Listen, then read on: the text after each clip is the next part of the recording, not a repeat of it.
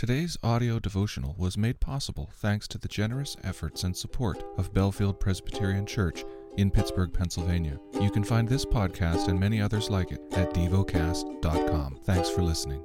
The lesson is from the book of Psalms. The 51st Psalm. To the choir master, a psalm of David, when Nathan the prophet went to him, after he had gone in to Bathsheba. Have mercy on me, O God, according to your steadfast love According to your abundant mercy, blot out my transgressions. Wash me thoroughly from my iniquity and cleanse me from my sin. For I know my transgressions, and my sin is ever before me. Against you, you only have I sinned, and done what is evil in your sight, so that you may be justified in your words and blameless in your judgment. Behold, I was brought forth in iniquity, and in sin did my mother conceive me. Behold, you delight in truth in the inward being, and you teach me wisdom in the secret heart. Purge me with hyssop, and I shall be clean. Wash me, and I shall be whiter than snow. Let me hear joy and gladness. Let the bones that you have broken rejoice. Hide your face from my sins, and blot out all my iniquities.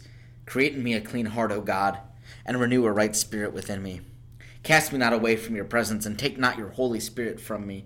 Restore to me the joy of your salvation, and uphold me with a willing spirit. Then I will teach transgressors your ways, and sinners will return to you. Deliver me from blood guiltiness, O God, O God of my salvation, and my tongue will sing aloud of your righteousness. O Lord, open my lips, and my mouth will declare your praise. For you will not delight in sacrifice, or I would give it. You will not be pleased with the burnt offering. The sacrifices of God are a broken spirit. A broken and contrite heart, O God, you will not despise. Do good to Zion in your good pleasure. Build up the walls of Jerusalem. Then you will delight in right sacrifices, in burnt offerings, and whole burnt offerings. Then bulls will be offered on your altar. Meditate and dwell on what you're paying attention to in God's Word. How has it connected with your heart or mind?